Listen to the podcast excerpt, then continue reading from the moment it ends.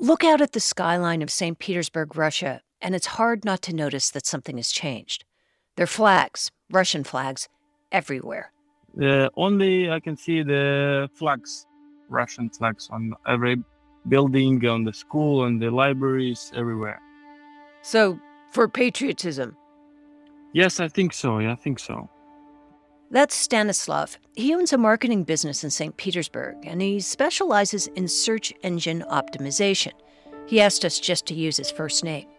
He's 37 years old, bearded, and shaves his head. And he's been noticing a lot of changes around him lately, like this big Z symbol that popped up about a month ago. The Z sign, like Zorro? He first saw that big Zorro-like Z painted on the tanks rumbling across the border into Ukraine. And now he sees it everywhere, on stickers, on dusty car windshields, and then most recently, stylishly inserted into words on state TV, and even on the jersey of a Russian Olympian. It was supposed to be a sign of unity. I'm with you, it is meant to say, and you and I are supporting the fight against the Ukrainian government. Stanislav, who's half Russian, half Ukrainian, says it all feels more sinister than that.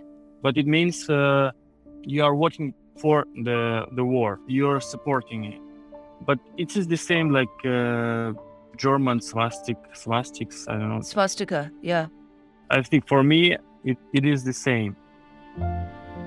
This is supposed to bring Russians together, but Stanislav finds it unsettling. Our kids are in private school now, but in the government schools, there is 1 hour of patriotic education, yeah. Patriotic education, he says. They are talking about like why it's not a war, but and this is like a special operation to free the Ukraine and so on, so on. This seems to be telling him something about his future. But maybe the biggest challenge for Stanislav are the changes he's seeing in his bank account. The problem is my business was generating for me like 6,000 euro per month for me and my family. He was getting paid in rubles, but now business is down, way down. But now it's 4, not 6. In 1 month, I expect some clients will stop their marketing budgets. Stanislav is struggling to survive in an economy that the world is shunning. Visa and MasterCard have frozen Russian credit card transactions. The value of the ruble has fallen by nearly a half. And if things keep going this way, he doesn't know how he can survive. You will just pay with this money for the apartment, some food, and that's it. So it's like, it wouldn't be comfortable. So Stanislav has to work around an economy in mid-collapse. And his solution? I'm into cryptocurrency. I have some knowledge of how to use it. I'm Dina Temple-Raston, and this is Click Here, a podcast about all things cyber and intelligence. Today, cryptocurrency's big moment. For years, advocates have claimed that digital currencies would democratize the global marketplace and pave the way for finance without the man. That theory is now being tested in a way it never has before, in Russia. Stay with us.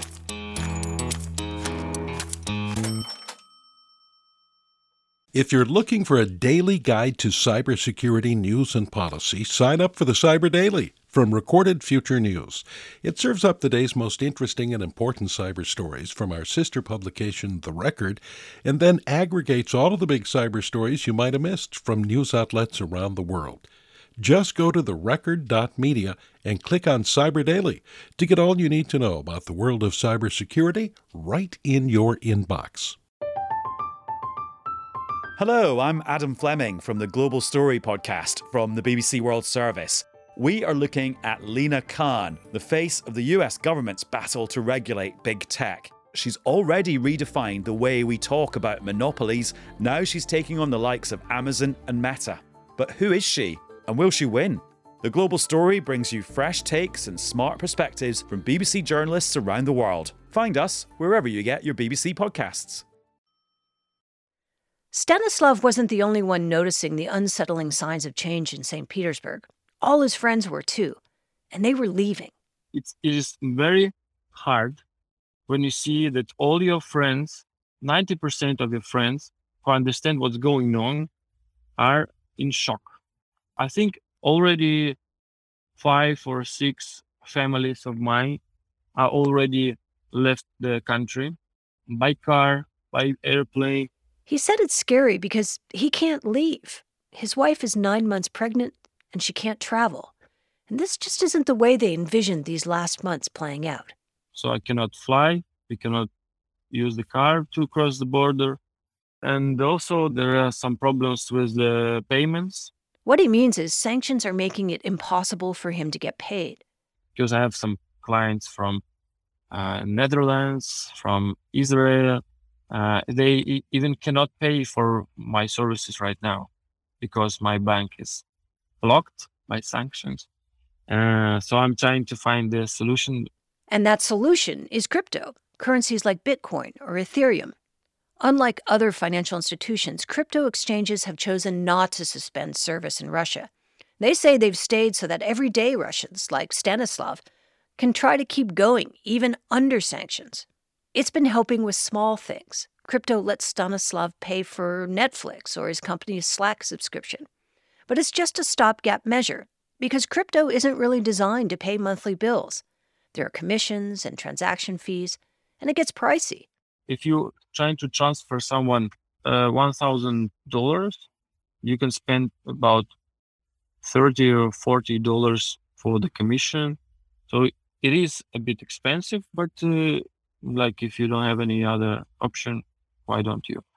So running a small business on crypto is a bit of a pain. But for Russians who are leaving with no intention of returning, converting all their ruble savings into a digital currency can be a godsend. A Western Union money transfer on steroids. Which has led to another change in Stanislav's life. He's become a kind of crypto guru, teaching friends and family how to use digital currencies. Case in point, his sister. She left Russia weeks ago, and she's in Egypt with his mom. So I'm trying to explain to her how to use it and some other friends of mine. He's explaining digital wallets, how to set up foreign debit cards, how to put Bitcoin into overseas accounts. You take some rubles here. You buy some USDT on Binance. USDT. That's a cryptocurrency that's pegged to the US dollar. And Binance is an online cryptocurrency exchange. You can use peer-to-peer. Essentially, you know a guy who knows a guy who will trade crypto with you.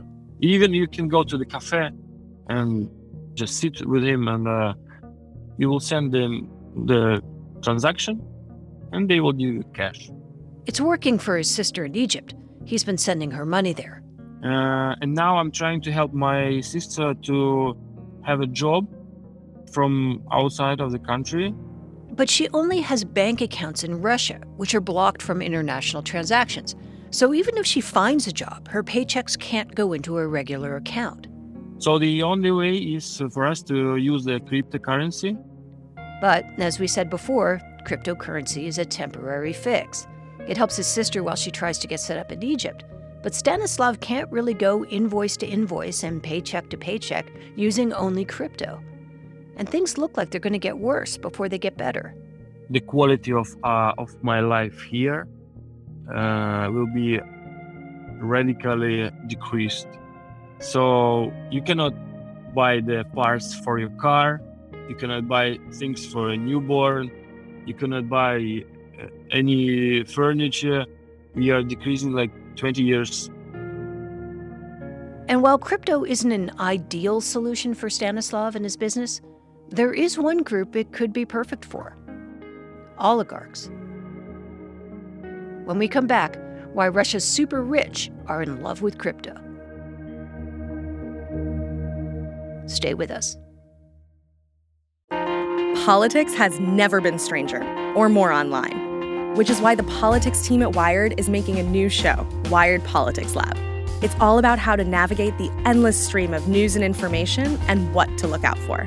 Each week on the show, we'll dig into far-right platforms, AI chatbots, influencer campaigns, and so much more. Wired Politics Lab launches Thursday, April 11th. Follow the show wherever you get your podcasts. When the United States dropped massive historic sanctions on Russia, it was targeting people who were supporting Russian President Vladimir Putin. People like the oligarchs, Russia's super rich, who need access to the world economy. So if you're a Russian oligarch, you're a billionaire, you have goods and services you want to sell. There are lots of things you want to buy. You want to buy parts for your yacht that you, hopefully for you, has not been seized. You need to pay off your mistress in Paris and pay for her apartment. That's Alex Stamos from Stanford University's Internet Observatory and the Krebs Stamos Group. And he says all this makes sense. With the sanctions in place, you can't use the traditional banking system to do all that. So you turn to crypto. And people are finding crypto wallets that seem to be full of oligarch money. How they're moving the money is under investigation. But the thinking is that they're tapping into a very specific group of Russians who have the skill set to help them, the local ransomware gangs. They've been collecting ransoms in cryptocurrency for years. They know how the system works, and they know how to cover their tracks. So, if you're a well-connected oligarch... maybe you get hooked up with somebody who has experience laundering Bitcoin or other cryptocurrencies based upon ransomware. But the U.S. Treasury, which is trying to enforce these sanctions, has gotten wise to this and actually keeps a list of suspicious wallet numbers and tracks them. And so I think one of the things that folks are going to have to keep an eye on is a pattern of transactions where money is being moved from many, many different smaller wallets that have never existed before and then start to get consolidated. Which makes you wonder if crypto can help Stanislav keep his family fed and help oligarchs, at least for now. Can it work for a whole economy? The short answer is no. The reason? Cryptocurrency exchanges just can't handle that kind of volume. I don't think the infrastructure's there to have the crypto ecosystem, especially in Russia, sort of become an alternate financial universe that is used by the state or by entities to transact. That's Juan Zarate. He set up a sanctions and anti-money laundering office at the U.S. Treasury after 9/11. And he says he can't see how cryptocurrency exchanges could possibly process enough transactions to keep an entire economy humming, even if there weren't sanctions in place. In fact, no one has even attempted to do that for a sector of the economy, though people are thinking about it. More about that in a minute. It's very hard, I think, to do it systemically and at scale and the way that the Russians would need. You know, that might be possible in 3, 4, 5 years from now. But it's not possible now. There's another big reason why crypto isn't going to help Russia work around sanctions, and we alluded to it before. While there's something underworldly and kind of mysterious about crypto, its transactions are very transparent. Every trade is recorded on an electronic ledger, known as the blockchain, and everyone can see it. That's why authorities are finding oligarch wallets, and why they believe they would spot any wholesale Russian attempt to use crypto to get around sanctions. But Stamos says all of this is really uncharted territory. We've never just unplugged a major world economy, and there are bound to be surprises. We don't really have any examples of taking such an important part of the economy and then turning them into North Korea. And just the amount of money sloshing around and kind of the deep integrations here, I think, pose a huge host of challenges, even outside the cryptocurrency world. Last week, Russia announced that it might be willing to accept Bitcoin from friendly countries as payment for its oil and gas exports.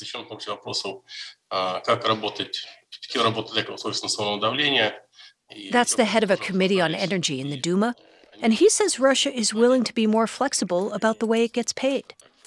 Kind of like Stanislav was willing to be, though he's pretty realistic about what lies ahead. He knows he has to leave with his family and start somewhere else. Maybe in 2-3 months, if the border should be open, to go somewhere to the neutral side, like Turkey. This is it. No happy news, no optimism right now. What I have to do is what I can right now. Okay, that's it. Bye. This is Click Here. We're going to take a step back from Russia and the Ukraine for a moment to discuss another big name in cyber news this past week. A rather unlikely one, actually. I'm talking about Grimes.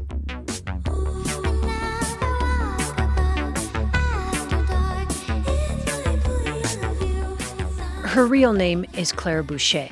She's a Canadian musician, on-again, off-again girlfriend to Elon Musk, and apparently, if she's to be believed, the person behind a pretty infamous hack in the indie music world. Oh, yeah. Okay, so this one's funny because I always wanted to tell the story about this one. Back in the day, before the woke era, I actually got canceled for this, which is so... That's Grimes during a Vanity Fair interview earlier this month. And the this she's referring to is a photograph of her kissing another woman at a party. It appeared in the celebrity gossip blog Hipster Runoff about 10 years ago, and it went viral, which upset Grimes. My career, and it was Grimes Gone Wild or something, and it was just this super... The reason we're telling this story is because of what happened next. Grimes says she talked to a computer-savvy friend and... Anyway, we were actually able to DDoS Hipster Runoff and basically blackmail them. We were we're not going to let you put your site back up until you take the story down. And he did, in fact, take the story down, and it was my coolest hacker moment. I was just absolutely floored to hear her essentially admitting to a crime and doing so in such a nonchalant manner. That's Jackie Singh. She works in information security and writes a blog called Hacking But Legal. It was impressive, to be honest. It didn't really seem like she understood what it was that she was sharing with the world. But here's the thing. Even though Grimes has more than 1 million followers on social media, and the Vanity Fair interview was up for about a week, no one really reacted to the news, except for Jackie Singh, who decided to write about it. Well, she used the word blackmail, which is a little bit farther and really a different characterization of this incident beyond the denial of service or distributed denial of service that she indicated that she was involved in. So to put this all in context, back in the 2000s, the Hipster Runoff blog was a big deal. It called itself the blog worth blogging about, and it made fun of alternative culture and the indie music world, sometimes in a mean way. Think TMZ, but a blog. The person running the site was pseudonymous, and so they would attack celebrities and local indie music scene artists and essentially pass judgment on them in a way that maybe wasn't very nice and had racist and sexist overtones. Then the blog took aim at Grimes, not just with that photo we mentioned before, but with other things too. Some of the headlines were quite ugly. Things like, Ohio school shooting teen TJ Lane listened to Grimes. Has fringe indie become the sound of teen angst? And then the Hipster Runoff blog got hacked. And not in a small way. It wasn't just a simple distributed denial of service attack. The hack did some real damage. There were signs of foul play on the server. The disk had crashed. The remote backups were sabotaged. All of their previous backups of the site, all of the data that they had, all of the posts on the site had been removed. They had to completely redo the site. They had to use a new server and rebuild from scratch. So, and then eventually the site got sold very soon after that. And there are some other clues that suggest that Grimes isn't just making up this cool hacker moment. After the hack, the blog seemed to avoid covering her altogether. From April 2012 all the way through to October 2013, based on the posts I saw on archive.org and the searches I performed, I wasn't able to find anything else about Grimes. And so it kind of seemed like she became a topic that they wouldn't touch, which, in my opinion, lends some credence to the thought that they may have actually been blackmailed. For years, the question of who hacked and helped shut down Hipster Runoff was a lingering question. And now, 10 years later, we come to find out that Grimes says it was her. And so it's pretty interesting that someone who's ranting about cancel culture and wokeness had taken it upon herself to essentially apply cancel culture to someone else by force.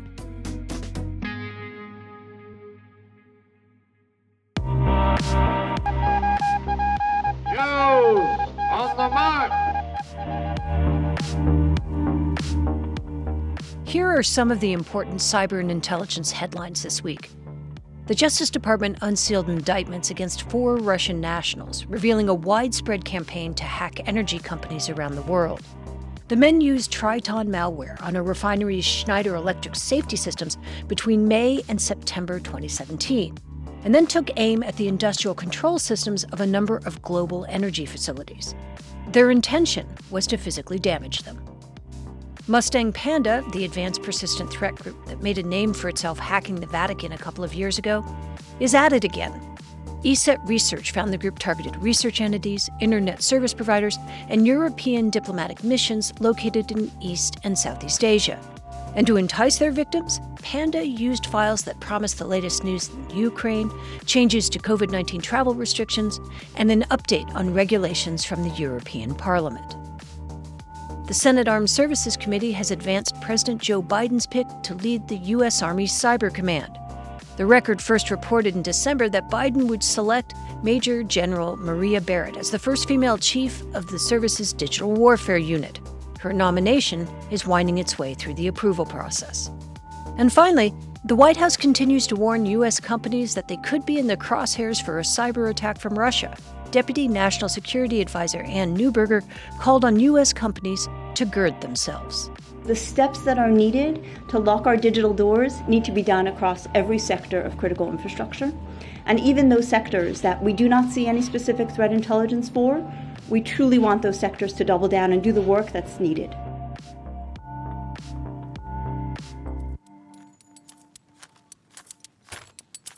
Today's episode was produced by Will Jarvis and Sean Powers, and it was edited by Lou Olkowski, with fact-checking from Darren Ankrum. Ben Levingston composed our theme and original music for the episode. We had additional music from Blue Dot Sessions. Click Here is a production of The Record Media, and we want to hear from you. Please leave us a review and rating wherever you get your podcasts, and you can connect with us at clickhereshow.com. And just because we love this original composition so much, we'll go out with Ben Levingston's crypto theme.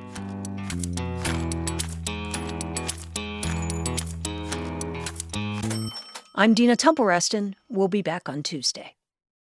Looking for more of the cybersecurity and intelligence coverage you get on Click Here? Then check out our sister publication, The Record, from Recorded Future News. You'll get breaking cyber news from reporters in New York, Washington, London, and Kiev, among others. And you'll see for yourself why it attracts hundreds of thousands of page views every month. Just go to therecord.media.